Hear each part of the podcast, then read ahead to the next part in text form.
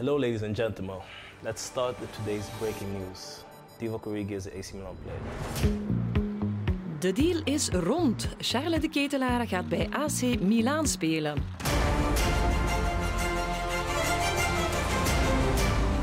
Hi Rossoneri fans. After a year on loan at Bordeaux, Yacine Adli is a new AC Milan player. Goedemorgen kampioenen van Italië en welkom aan alle nieuwkomers. Eerst en vooral proficiat aan Paolo Scaroni, de voorzitter van AC Milan, Ivan Gazidis, de CEO, en Gerard Cardinale, de eigenaar van investeringsmaatschappij Redbird. Redbird heeft in juni AC Milan gekocht voor 1,3 miljard euro en is de nieuwste eigenaar in een reeks overnames in het post-Berlusconi-tijdperk. Proficiat in de eerste plaats, omdat jullie op het allerlaatste uur van vorig seizoen rond half elf s'avonds er pas zijn ingeslaagd om de twee architecten van de titel te overtuigen om bij Milan te blijven. Proficiat om overduidelijk te maken dat het budget om spelers te kopen beperkt blijft.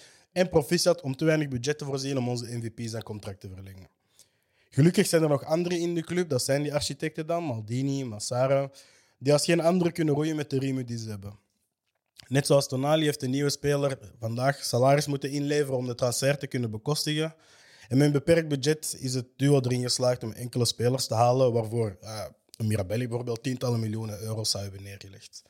Origi, Messias, Florenzi en de Ketelaren hebben samen een transferwaarde van ongeveer 54 miljoen euro volgens Transfermarkt. En we hebben daar in totaal nog geen 40 miljoen voor betaald in sommen. Dit toont nogmaals dat Milan echt een nieuwe weg is ingeslagen. De nieuwe jongens, samen met Giroud, Zlatan, Salemakers, Leao, Rebic, dat betekent dat we dit seizoen eigenlijk goed zitten in de voorhoede. Kessie verliet jammer genoeg ons middenveld, gratis, na een uh, matig seizoen toch wel. Maar uh, Tonali, ook eigenlijk ons beste speler op middenveld, Benacer, Diaz, Krunic en Pobega, die terug is van Torino, die zijn er nog voor die drie posities. En uh, daar is ook Yassin Adli bij gekomen, die, ik moet zeggen, een fantastisch voorseizoen is aan het beleven. En uh, hopelijk kan hij die concurrentie met Diaz een beetje gaan aangaan. En dan kunnen we allebei een beetje profiteren uh, en die teampositie alleen maar versterken. Daarnaast zijn er nog de backs, waar dat we eigenlijk voldoende bezet op zijn. Aan de rechterkant is Florenzi gebleven. Calabria is er nog altijd. En aan de linkerkant is Theo Hernandez er, een van de andere ja, beste spelers van de Serie A.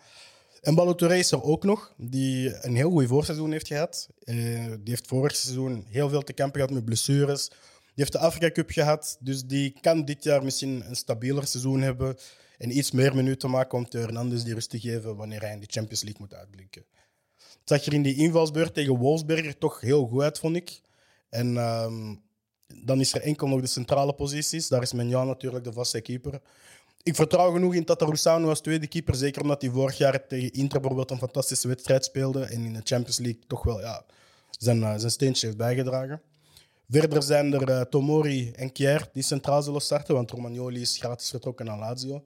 En uh, ik ben benieuwd naar Kalulu. Ik ben benieuwd of dat hij ja, de derde rechtsback gaat worden of de tweede centrale verdediger een beetje. Ik denk dat hij aan het seizoen zal beginnen omdat Kier pas onlangs een kwartier mocht meedoen na zijn blessure in december. Maar ik hoop toch vooral voor Kalulu dat, Kalulu, dat hij niet verbannen wordt naar de bank. Ik uh, zie dat AC Milan ook nog eens aan het jagen op een extra centrale verdediger in Diallo, Tanganga of Ndika. Dus er zal waarschijnlijk nog wel iemand bij komen. En dan zitten we voor mij eigenlijk overal goed. En als ze overal goed zijn, dan is het tijd om te kijken naar die doelstellingen. En voor mij zijn die eigenlijk vrij duidelijk. Uh, het is tijd om die tweede ster zo hier, een tweede sterretje te krijgen op ons tenue. En dat is maar op één manier mogelijk. Je moet uh, Juventus, dat is versterkt met Di Maria, gaan tegenhouden. Je moet Inter, dat is versterkt met Lukaku, gaan tegenhouden. En je moet Napoli, dat zonder Koulibaly nog steeds voor die titel gaat willen gaan, tegenhouden. Maar het gaat moeilijk zijn uh, om evenveel of zelfs meer punten als vorig jaar te behalen. Maar ik hoop dat Rebic, de Ketelaren, Origi en ook Giroud die impact kunnen opvangen die Zlatan gaat achterlaten. Want die zal zeker tot december geblesseerd zijn. Dus in die eerste zes maanden gaat het vooral cruciaal zijn om ja, zo, zo sterk mogelijk in die positie te komen. Dat, dat met Zlatan eigenlijk de, de job wordt afgemaakt. Ik hoop ook dat de twee rechtsbuitens erin slagen om nog net iets meer eindproduct te kunnen voorzien dan vorig seizoen. En ik ben ook heel benieuwd om te zien waar Pioli de ketelaar gaat willen uitspelen. Gaat hij op links de concurrentie moeten aangaan met Leao? Gaat hij op 10 komen? Gaat hij misschien als tweede spits fungeren? Of gaat hij op rechtsbuiten de strijd moeten aangaan met zijn landgenoot? Verder zijn er dan nog twee competities waar Milan in gaat meedoen. De eerste is de Coppa Italia. En ik heb altijd al gezegd dat de Coppa Italia is voor kleine ploegen zoals Roma en Napoli. Ik vind dat je daar enkel op moet focussen in een jaar dat je sowieso kampioen gaat worden om een, ja, om een binnenlandse dubbel te halen. Maar ik heb geen interesse om in de maanden februari, maart, april eh, spelers te gaan opofferen in de competitie om punten te pakken in de Coppa Italia en dan ja, misschien voor een finale plek te spelen of maar een derde of vierde plek te behalen. Ik vind dat je voluit moet gaan voor je binnenlandse competitie. Als laatste competitie is er de Champions League. Na teleurstellende prestatie van vorig jaar is het tijd om te bewijzen dat we dit jaar wel een sterke prestatie kunnen neerzetten. We zitten in pool 1 omdat we kampioen zijn geworden. En die, onze groep gaat worden aangevuld met ploegen uit pool 2, 3 en 4.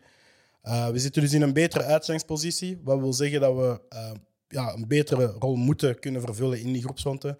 En ik heb, een, um, ik heb de tijd genomen om van elke pool de sterkste en zwakste ploegen te noteren op basis van coëfficiëntiepunten.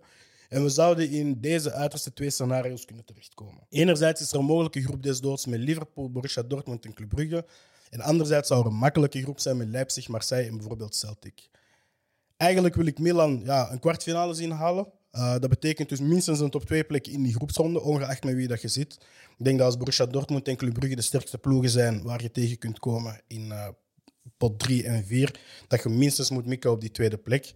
En wie weet wat je kunt doen in die onderlinge duels met bijvoorbeeld Real Madrid of een Liverpool.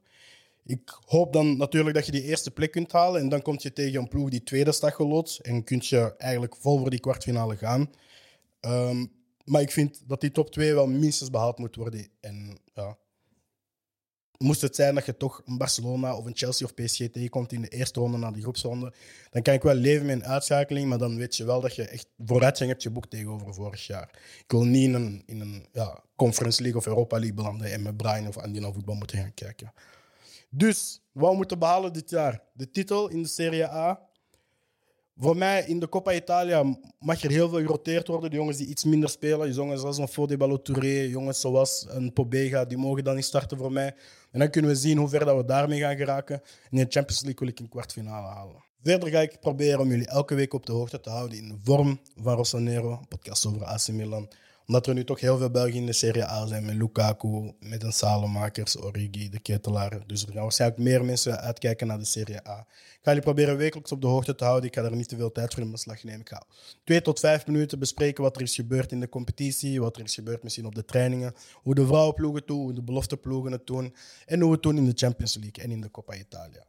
En ik hoop jullie te zien in de vierde episode van Rossonero. Bang!